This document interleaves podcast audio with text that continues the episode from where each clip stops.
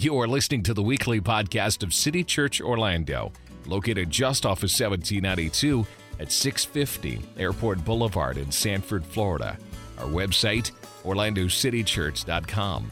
Today, lead pastor Eugene Smith will finish out our series called 50 Days to Fitness. Have you ever felt like your life is on the edge, overwhelmed, maybe even stressed out? Today, we will discover how you can find God's source of strength and power to overcome all of life's obstacles. Our scripture text comes from Psalms chapter 102, starting in verse 1. Today's message is entitled On the Edge. We're coming to the end of a journey that we've been taking as a church congregation entitled 50 Days to Fitness. And uh, you can help me this week.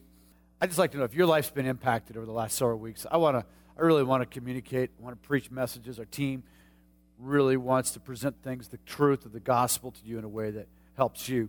And if it's touched your life in any way, you know, you've had some aha moments, like Pastor Glenn said, some changes in your lifestyle and behavior, and you're really sensing that God's doing something in your life in relationship to your physical body, your temple, the place that God's Spirit lives and dwells, just send me an email. Uh, email address is eugene at orlandocitychurch.com.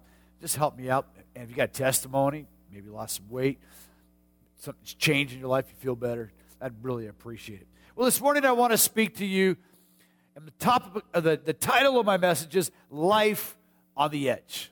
Life on the Edge. So, what do you do when your life feels like it's on the edge? I thought this graphic was pretty good. This girl, she's like on the edge of a waterfall, and she's ready to fall off.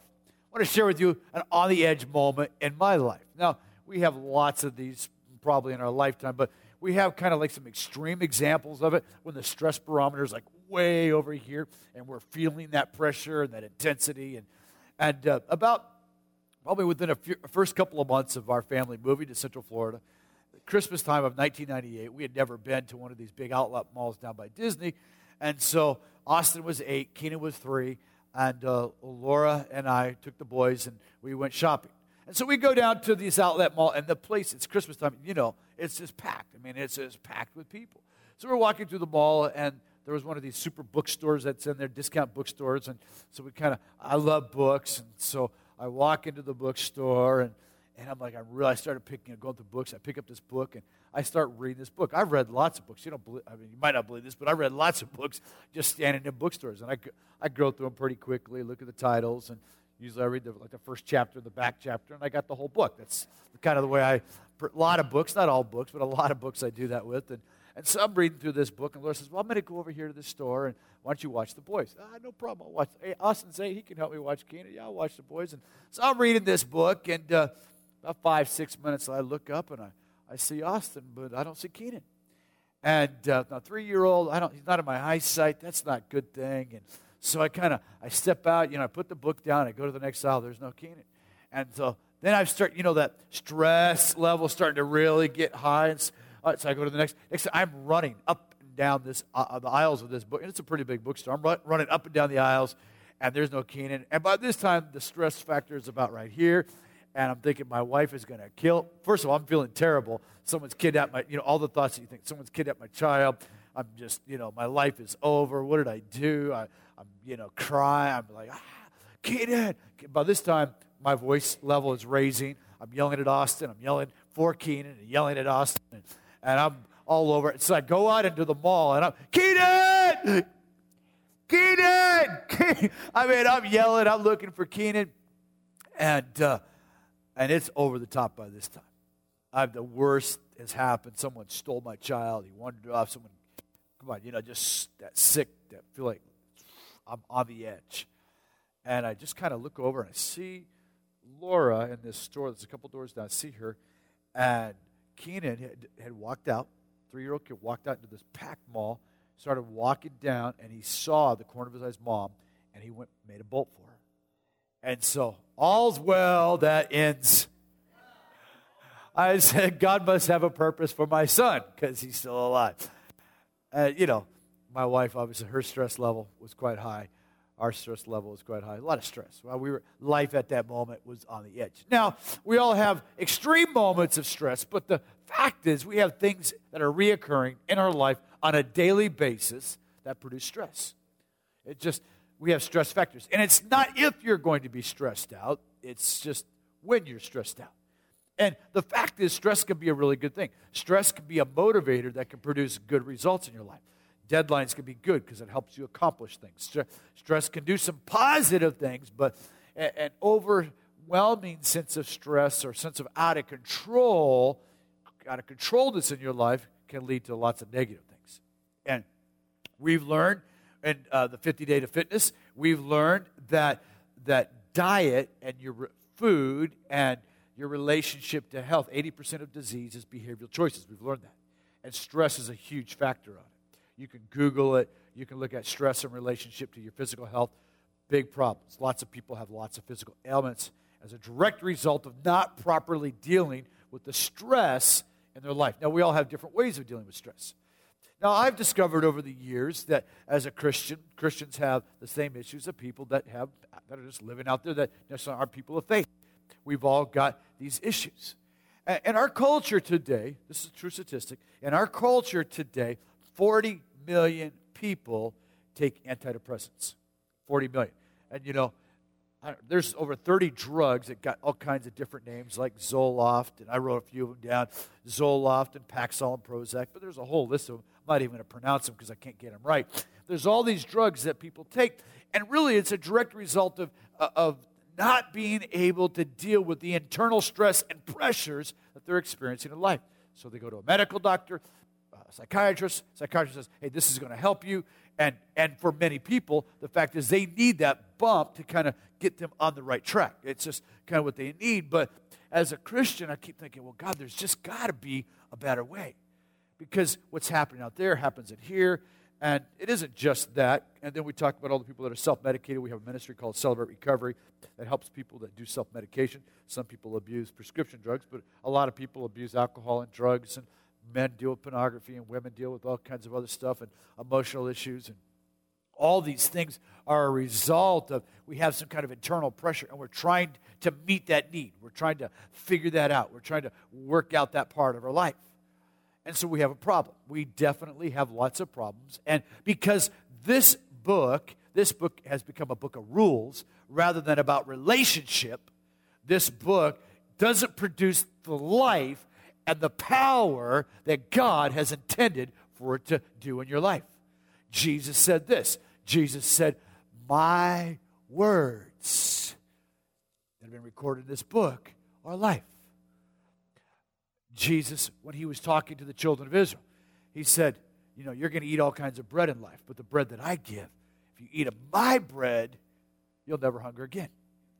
And so we have a disconnect. We have a huge disconnect. We have problems and we don't deal with them. We don't understand how to deal with problems in life. And so we go to the doctor. So I want you to create a mental image and picture right now in your mind, okay? So you can imagine that I am Dr. Eugene R. Smith Jr., and I got a white lab coat on with a little stethoscope around my neck, all right? And I come in with the clipboard and I got your all your ailments and all the things. And so I'm going to talk to you. Now, I'm not a medical doctor. I'm not even a doctor of religion. I do have a degree, but don't have a doctorate. It's a big deal. But what I do have is the Spirit of God who has enabled me and gifted me to communicate spiritual truth to spiritual people. You are a spiritual being. You have a huge part of your life. Whether you recognize it or not, you have a huge part of your life that's very spiritual. And so we have these problems, we have these stressors in life, and it can be, you know, marriage issues, marriage issues, huge stress producers in people's lives. You know, a lot of times we talk at the other person in our relationship, but we don't talk to them, we talk at them. Huge problem. When we start talking at people, stress level starts to rise in your home. Do you know that? When you start talking at anybody, stress level is starting to rise. Why? Because you're not talking to them, you're not communicating to them. All kinds of things in our life produce stress. I mean, tons of things produce stress. People around holiday time get really stressed out about all the things they got to do. Big stress producers suicide rate, alcohol abuse, uh, uh, uh, uh you, spousal abuse, all that kind of things holiday time just escalates. Escalates. Uh, religion. Religion produces stress in people's lives. You have a concept of what you should do, and you're trying to be a good person, and all this kinds of things, and, and then you don't measure up to that, some standard that maybe you have in your mind, or maybe you've heard somebody preach about, and you're, you're trying to be good, and so it produces this internal angst inside of your heart. And you don't, you're not, religion's a big stress producer in people. Huge because they're stuck over here on trying to do this religious thing, trying to be a religious person, rather than being a person who understands the amazing grace and power of being in right relationship with the living God who loved them, created them, made them. Schedules, busyness of life, jobs. Your boss can create a lot of stress in your life. Isn't that right? Isn't that true? But you know what? You can create a lot of stress in your job and your boss's life. it goes both ways, folks. I mean, don't kid yourself. Yeah, it goes both ways. Bosses are stressed out because their employees aren't doing what they're supposed to be doing, and employees are stressed out because their bosses are putting too much of a demand. So we got all these stress producers in our life. And if we don't respond to them correctly, guess what, man? We have negative consequences. And then we overeat and we self medicate and we go to the doctor and get a prescription. We have all these kinds of things that happen in our life. And God's just saying, listen, I got a better way. I do have a better way for your life. And we're going to look at this better way. It's found in Psalms chapter 102. It's a psalm. It's a psalm of a man who was very afflicted. Everyone say afflicted. He's stressed out. This guy's so stressed out that he actually is depressed. He's really discouraged. I mean, life is really throwing some hard stuff his way.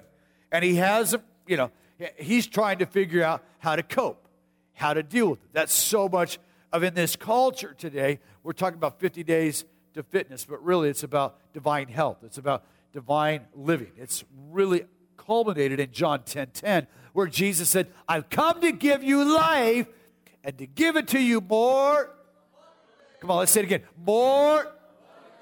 What's abundant? It's good. Abundant, whatever abundant means. It's, it's good. It's good life. Now, this guy here, it's an afflicted guy, man, he's pouring out his heart to God. We're going to read some scriptures here. It's going to help you understand. First thing, we all have problems. Everyone in the room has a problem. We all have problems. You, we know it.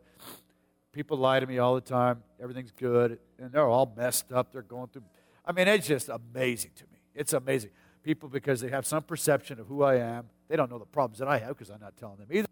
And so we got a bunch of masks on, and we're not really talking truthfully and honestly about the stuff of real stuff of life and the problems that we have in relationships and marriage and money and a lot of money problems right now, right? A lot of money problems in our culture right now. Anybody here feeling it beside me? I mean, it's stressful out there. Businesses are feeling it, and there's a credit crunch, and we got a huge mortgage crisis here in Central Florida, not just here, but nationally. People are feeling it in every industry. Businesses are laying off, and they're trying to figure out, they're pumping more money and more money, and it's not working, and what do we do? And all these questions and issues that have created a tremendous amount of stress in people's life. Here's a guy. We don't even know who the guy is, but he wrote this about 2,900 years ago. He's got a big problem in his life. And we don't know his name. You know, some guys think it's Ezekiel, some guys think it's Jeremiah. We don't know who this guy is, but this guy definitely has got some problems. And one of the big problems that he has is that other people are controlling his destiny. He, along with the children of Israel, have been taken into captivity because they didn't obey God's law. They didn't obey God's word. They did it their way, not God's way. It brought problems. Now they're in bondage. Okay, hear me. Now they're in bondage. So they're in bondage and they're frustrated and listen to what this guy's cry is, beginning with verse number one. Hear my prayer, O Lord, and let my cry for help come to you. Do not hide your face from me when I'm in distress. Turn your ear to me when I call. Answer me quickly. Now, this is always the first thing. This is the first proper way to respond to stress in your life. Cry out to God. Call out to God. Call out to the Lord. I mean, it is so clear. He's crying out to God, he's pouring out his heart. Now, we are fortunate today that this guy decided to write this down. I mean, we're fortunate today. You know, we think this is like a holy, and it is a holy book because it's inspired by the Holy Spirit who moved upon men of old who were having lots of problems and they knew that they couldn't solve them, so they cried out to God. and God answered their cry. Now he's saying, God, save me. God, deliver me. God, my life is on the edge. And then he starts to go down all the problems. If you got your Bible, you can read verses 3 through 10. I mean, there's a lot of problems. He's got a lot of things, and he, he describes them like this For my days vanish like smoke, and my bones burn like glowing embers. Maybe he's sick. Maybe he's got cancer. I mean, he's got a lot of internal problems going on. My heart is blighted and withered like grass. I forget to eat my food. I'm so discouraged. I'm so frustrated. I don't even want to eat. Some people get so discouraged, they do the exact opposite. They eat. Well, this guy's not eating. He's really depressed. Because of my loud groanings, I'm reduced to skin and bones. I'm like a desert owl, like an owl with the runes. I lie awake. I become like a bird alone on a roof. All day long, my enemies taunt me. Nobody loves me. Nobody likes me. Gloom, despair. I mean, it's getting bad, right? Follow me with this now. For I eat ashes as my food and mingle my drink with tears. And God, you know what? Even your wrath is against me, for you've taken me aside. You throw me aside. All right, so now he's, I mean, God's abandoned him. Nothing's working. He identifies the problem. Now, listen to me. Sometimes in your life, you do need to write things down. Sometimes, sometimes one of the ways to help you really figure out a solution is to write out what the problem is. Actually, just take time to write out. This guy actually writes. He writes down his complaint before the Lord. Thank God that he did. So now we know this guy's got some problems, but he doesn't stop there, and that's the issue. Sometimes we stop at the problem and we don't continue on to the solution. Every problem in God's economy has a solution. You got a marriage problem. You got a marriage problem, God's got a solution. You got a problem with raising your child. God's word helps you and has a solution. You have a problem with your money. God's word has promises that directly relate to your money that will help you with your problem. And I could go down at psychological, emotional, relational, physical. God's word has a prescription for us. So I'm writing the prescription. Got my lab coat on. I'm telling you the truth. See, he doesn't stop there at the problem. He immediately begins to address God and recount the promises. This is a big deal. This is a huge deal. Look at verse number 12. But you, O Lord, sit enthroned forever. Your renown endures through all generations. Oh, he recognizes the sovereignty and the awesomeness of Almighty God. Your renown endures for all generations. All generations. All generations. All men. In the very beginning of time, in the, ver- in the very first pages of the book of Genesis, after man had rejected God and lived his own way, and they're out there, living life, the Bible says that men begin to call upon God the heart of every man. No matter, you know, that's why we have all these world religions, because every culture, every nation, they know that there's something more. And they know that. You will arise and have compassion on Zion. He recounts the promises of God that God loves his people. For it is time to show favor to her. The appointed time has come. Did you hear that? God's promises of favor on your life. In Genesis chapter uh, Genesis chapter 6, the Bible says Noah found favor. You know favor? You know favor is? Remember when you were in school? I had a teacher, her name was Miss Miller. I was his her favorite pupil. Favorite. One teacher, my whole life. I had one teacher. the rest of them wanted to move me on. But I, man, you know how I responded to her? I'd do anything for her. God loves you. He will favor those who call upon. The psalmist recounts this promise to God. He recounts the favor that God will have upon the children of Israel who are being held into captivity. They're actually slaves. They're doing things they, they don't want to do. If you don't make choices today, if you don't make choices today regarding the promises of God and the way you're going to live life, someone else will help you make choices. See, your problems in life, your problems in life come in kind of two things. They come two ways. They come in issues that you can control and issues that you can't control. So we all have we all have things that you can control, and, there, and that's choices. That's the power of choice. It's, a, it's an incredible thing that God has given to us as humans to make a choice. You have a problem, but how you respond is up to you. And so you have these things that you can control in your life. You can control how much food you eat. You can control how fast you drive down the road. You can control whether or not you whip out your credit card and buy that purchase. You can control whether you sleep in bed with a person who's not your spouse. You can control those things. You might not think you can, but you can. You have the divine nature. You're a believer. You're a Christian. You have the power to choose because the Spirit of God is in you. Let's get really real. Let's get really nitty gritty. Let's talk about it where it hits the road. It's not some ethereal out there. This is, and, and so what happens in these areas that you control, you got to make choices. And there's areas that I can't control. I can't control what you think about me. I can't control what you say about me. I can't control any of those things. I just can't do it. There are all kinds of things that are out of my control. I can't control what my boys do when they go to school. I can't control what my staff does when they're out of my eyesight. I can't, I just, there's all kinds of things I have no control over. I have control over what my neighbor does. I have, there's so many things in your life. And this is the thing that should produce a lot of stress in your life the things that you can't control. Now, let's talk about the things that we can't control, and let's talk about the area of boundaries. The responsibility that we have to draw lines in the sand. I call this convictions. Some people say this is where Christianity gets all twisted up. People take things that are convictions, they make them into laws, and they think it's just some written a book, and God's trying to steal people's fun. He doesn't want people to have a good time, and that's why God said, no, no, no, no, no, no, no. See, God knows the end, and He knows what's best. He's a perfect Heavenly Father. He's a wonderful Father. He's a great dad. So I've developed some really strong convictions in my life. I have. I've developed some strong convictions about things that I will do and things that I won't do. I just, I've developed those. And, you know, I don't want to belabor a lot of these points, but there are things that I won't do in relationship to my sexuality with another person. I am committed, wife for life. I'm committed to my relationship with my wife that she will be the only person as long as she's alive and I'm alive that I'm going to have a sexual relationship with. Not going to foster. I'm not going to go after. I'm not going I just, I've drawn a line in the sand. Now, what happens, we have these we have, you know, maybe it's a conviction, but it's kind of a preference because anything that's a conviction will be tested. If it's a conviction in your life, it's going to be tested. And so, and then we violate, we violate that conviction.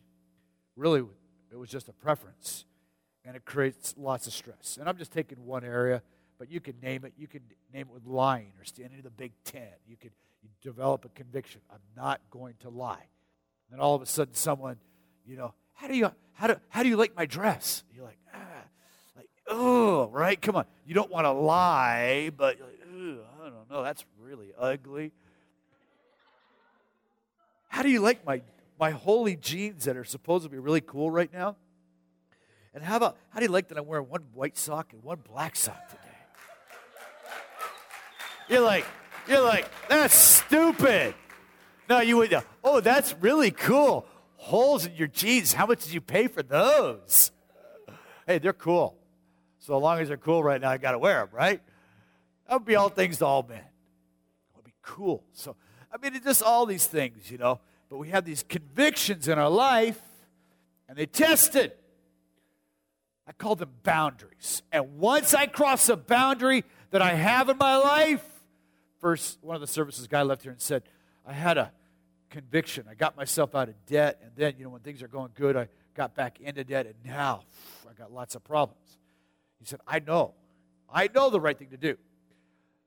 My head has lots of knowledge.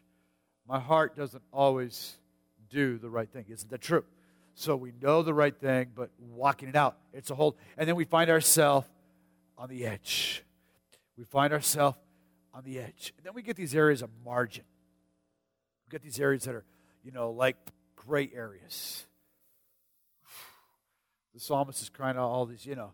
And I find that when there's a lot of hot water in your life, when there's a lot of problems, we tend to, yeah, let's, we're going after God real hard. But then when things start to get easier again, God, you know, things start to turn around a little bit, we start to loosen up. I mean, it's just kind of the natural way of man. When things are good, we just kind of, we think we, we think we had something to do with it. You know, and when things get real tough, then we, oh, God, help me, I need you. Unfortunately, the promises of God are He will never leave us, He will never forsake us.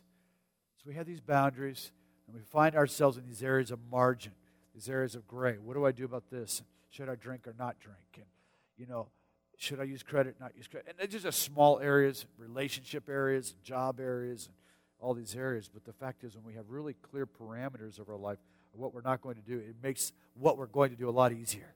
It just makes it a lot easier to live. Life is cleaner, life is simpler. There's simplicity and freedom. There, there, there's, there's freedom and simplicity. There's freedom and discipline. This is what I've discovered in my life. The more disciplined I am, guess what? The more freedom I have. The more disciplined I have in managing my money, the more freedom I have later on. The more disciplined I am, I am in the foods that I eat, the more freedom that I have later. I don't care what it is. I don't care what the issue is. The more disciplined I am in relationships, the more freedom I have. It's just the way it works.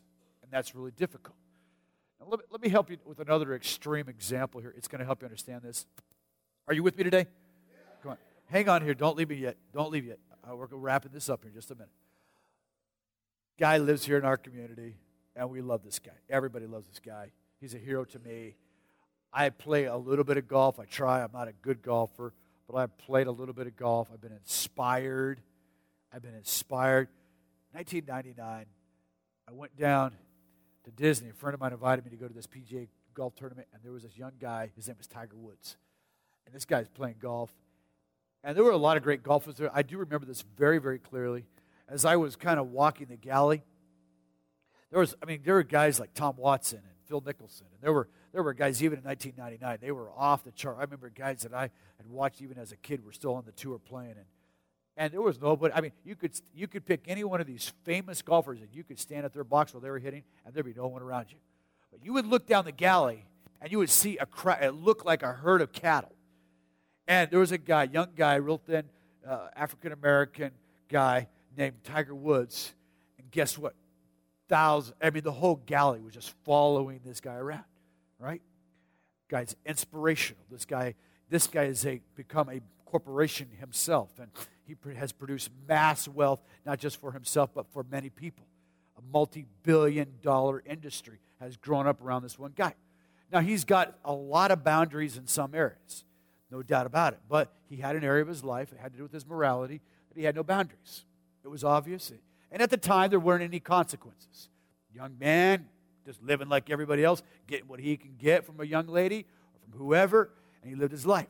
He gets married, and because he doesn't have a conviction, see, he's got a preference, doesn't want to get caught. Preference is, I don't want to get caught, don't want the, doesn't want the penalty, doesn't have a conviction. He continues this lifestyle. Next thing you know, I mean, you know, it wasn't it didn't happen overnight, and we don't even know how many girls. I mean, it's just craziness out there. It's crazy, and this guy's whole life is upside down. You talk. He's this guy. Lots of problems, lots of stress. Now I've been praying for Tiger, and you know the amazing thing about God, God's a turnaround kind of God. God's the kind of God that allows U turns. And I've been praying for Tiger, for his family. We're not condemning him, but what I realize is that he's an extreme example of what many of us practice in our life we have preferences and not convictions. And when we have preferences, when push comes to shove, we'll do what we want to do. And that's what he did. He lived that kind of life. And guys, it's painful. It's painful. So now we see, now we see the promises of God he begins to recount them. He begins to tell them. He ge- begins to speak about them. He begins to declare them. You will arise and have compassion on Zion, for it is time to show favor to her. The appointed time has come, for her stones are dear to her servants. Very, her very dust moves them to pity. The nations will fear the name of the Lord, and all the kings of the earth will revere your glory, for the Lord will rebuild Zion and appear in his glory, and he will respond to the prayer of the destitute. He will not despise their plea. Oh, promises of God. God, you promised you won't despise my plea. He's crying out to God now. All the promises of God. Paul the Apostle said it like this to the church at Corinth The promises of God are yes and amen to them that believe. Jesus said it like this Jesus said, I will never leave nor forsake you. I'll never leave you. Jesus said it like this Don't worry about tomorrow. Don't worry about problems. Don't take on what you can't fix. Don't take on those things. I, I am sufficient for your every need. You see, that's really what separates this whole thing. There's a problem, there's a prom- promise, and then it ends up in this, this culmination, what God is really leading us to. And it's learning the power of praise. What we did this morning, the reason that we start off every worship experience with praise and worship is because believers, followers in God, um, not necessarily in this model, this format, sitting in a format like this, but praise and worship has always been part of what God's people do. It's always been part. It's not just singing a couple diddlies. And every generation has a song, every generation has a sound, every generation has a feel. Every generation has something that resonates and makes sense, and that's why we have guitars. And David said they had harps, but we have drums and guitars and all these kinds of things. And it's not just a good band up here. These, these, these people that are leading us, they're leading us into the presence of God.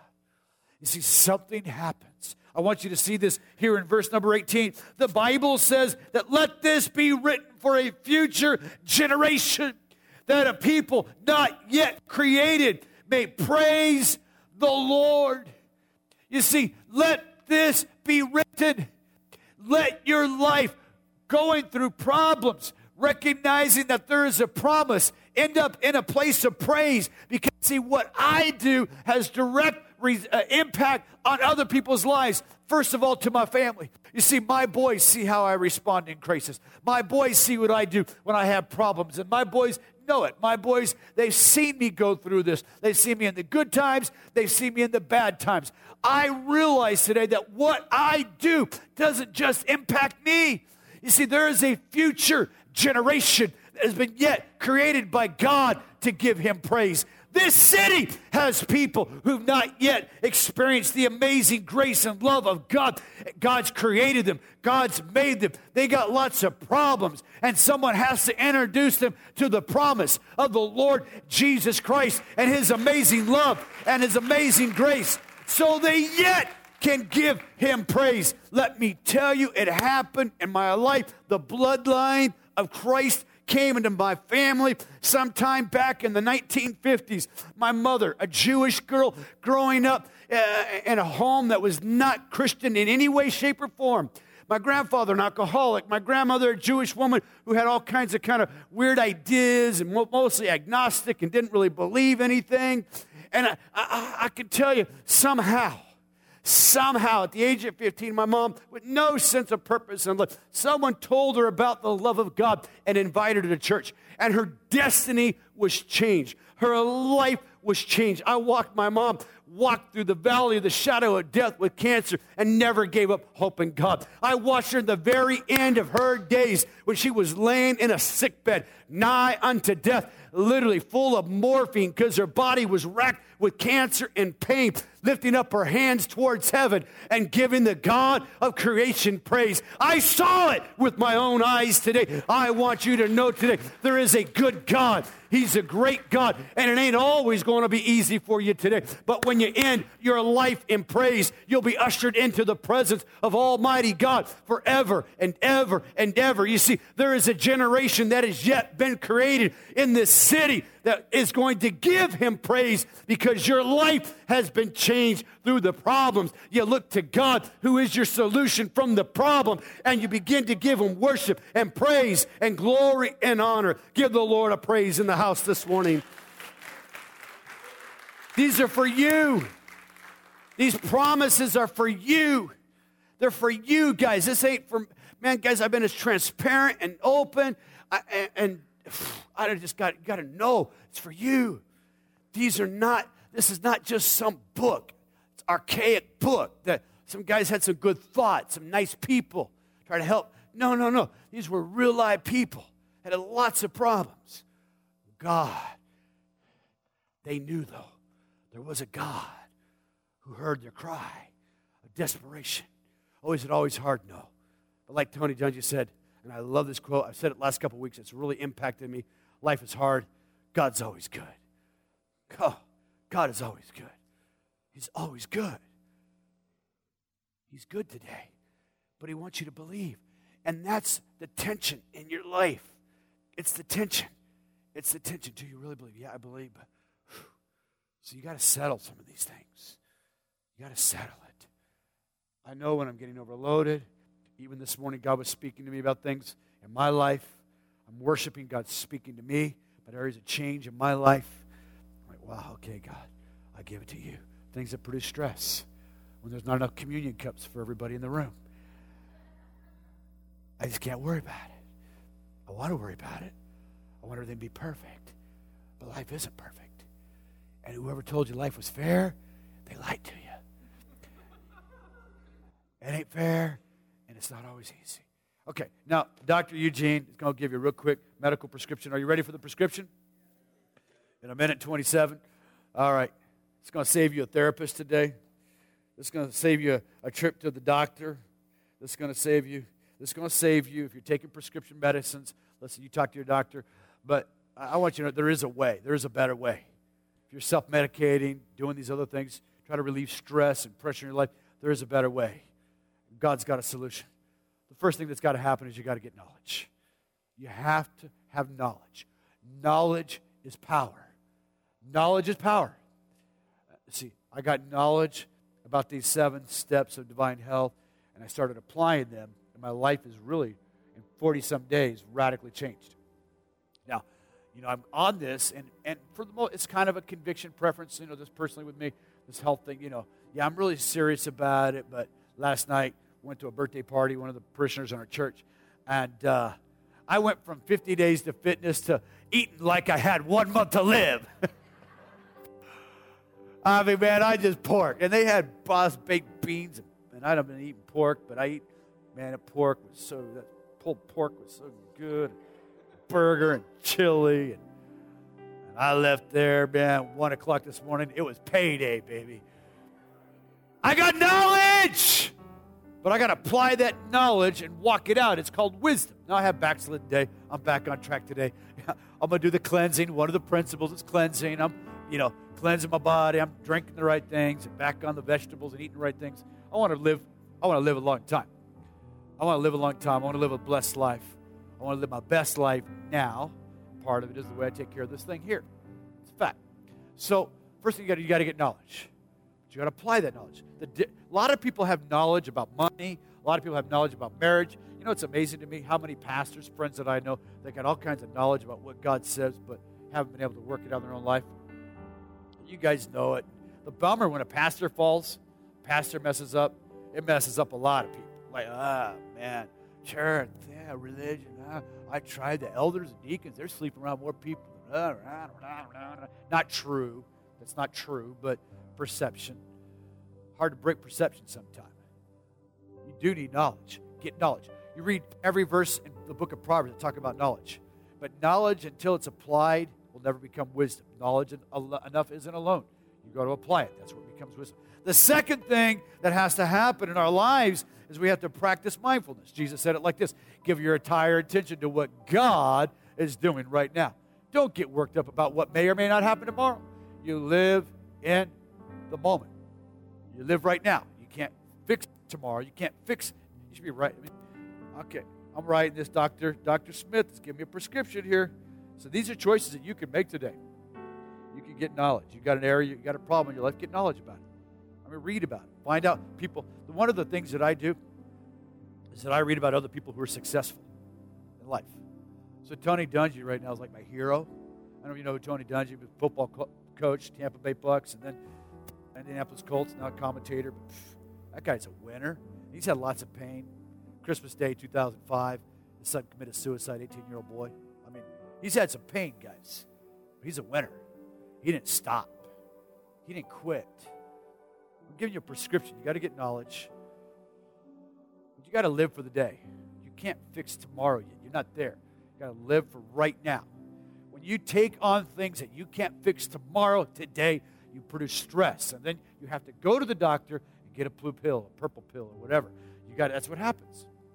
Third thing that God wants you to hear this morning that you got to begin to change your perspective. This is so powerful and so true. You got to change your perspective. Psychologists call it reframing.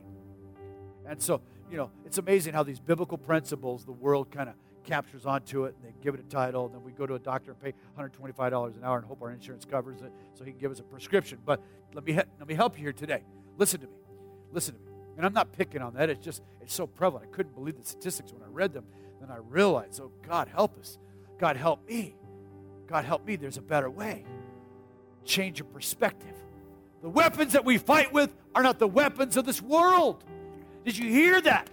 We don't fight the way the world fights. On the contrary, they have divine power. Everyone say divine. You know what divine is? Divine is supernatural.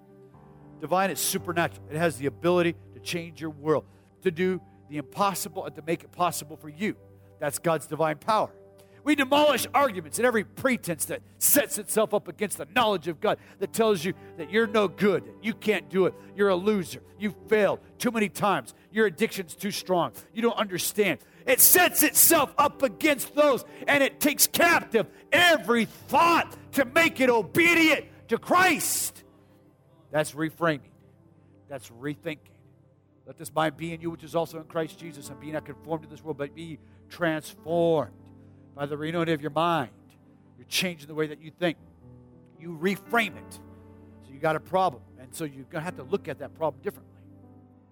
And see, when you start to look at things differently, things start to change. When you start to look at your spouse differently, things start to change. When you start to look at your money differently, it starts to change. When you start to look at your body differently, this is how you do it. This is got a lot more to say in this area, but this is how you do it. Just give God thanks. So, I mean, it sounds so simple. But when you're walking through a tragedy, when you're going through a great trial, isn't that right, Dave? Dave's father passed away a week ago this last Thursday. Dennis, I mean, many of you know, some of you are new to church, you don't know, but Dennis, man, he was just an incredible man. Lieutenant with the Casper Police Department, you know, I mean, just incredible guy. Touched so many people's lives, and we're just, our world is rocked. There was no, there was no, you know, this one month to live thing for Dennis was about, you know, less than a day. He didn't know goes to the hospital, got a pain in his stomach, boom, never leaves that day. Doesn't leave. Wow. Well, that's not, you know, you're right. Statistically, probably not you, but, but when you begin to change your perspective, this is what happens. There's a guy named Viktor Frankl. He's a famous psychiatrist. He's a famous, famous medical doctor. And in the 1940s, he was taken as a prisoner of the, by the Nazi Germans. He's a Jewish man and he was taken and he was put into a concentration camp called Auschwitz. And there at Auschwitz, uh, Viktor Frankl was stuck into a cell room, completely naked, beat, humiliated, mocked. Everything had stripped away. His wealth had been stripped away. His life had been stripped away. His family had been burned in gas chambers. Everything in his life had been stripped away power, prestige, position, nothing left. There he is. He's naked. Just him in that wall, empty room. And he has an aha moment. And he says, You know, they've taken everything away, but they can't take away the power of myself to choose. And I choose today to be free. No one can take that freedom away from me. No one can take that away. No one can take away the ability of me to choose freedom. They can't take your choice away. You can lose everything in life, but the power to choose is up to you. It's up to you. And so he immediately starts to verbally talk about the things that he's going to do when he gets out. I'm going to do this. I'm going to have this fun with my family. I'm going to do this. I'm going to do this. I'm going to, you know. And he begins to be thankful about that choice to change, that choice to choose. And he starts teaching other prisoners about the power of choice. You see, it might not be easy. Might not be easy to choose, but when you choose to be thankful in the midst of the storm, when you choose to give God praise, you recognize there are people that have yet to be created that are going to be impacted by your life. And the best of your life, whether here on earth or into the next, next stage, to your great promotion, till you arrive into heaven, is learn how to Father, I thank you for the cross. Thank you, Jesus. That's what communion was all about. It was living, it was active, the power to change my world, the power to change my life. Forgive me my sins. Set me free from the captivity and the bondage of the evil one. To give me a new life, a new heart, change mine. I'm thankful, Father. Thankful for the time that I did have my father. Thankful for the time that I did have my. Thank you that even this trial right now makes me more dependent upon you. You see, I begin to express thanksgiving for what I have rather than complain about what I don't have. I begin to change, reframe my perspective about life. And when I begin to reframe my perspective, a grateful heart begins to overflow. The Bible says it is with a good theme or a grateful theme that my heart is filled. I'm filled today with a grateful heart that God is working and saving and changing and moving. I walked in here Wednesday night, packed out with young people. And guys, we're not just doing little diddlies here with young people. We're not just having some fun and games. Young people, I mean, literally transformed. Young people set free. Young people whose homes are being impacted. And it ain't perfect, guys. We understand. We understand. But it was so powerful. The pre- you could cut it with a knife. That presence of God. I came down to the altar. 10, 12, 15 young people. 9, 15 at night. Service long over. Crying out to God. Crying out to God that others would experience this change. Thanks for listening to this message on the edge with lead pastor Eugene Smith.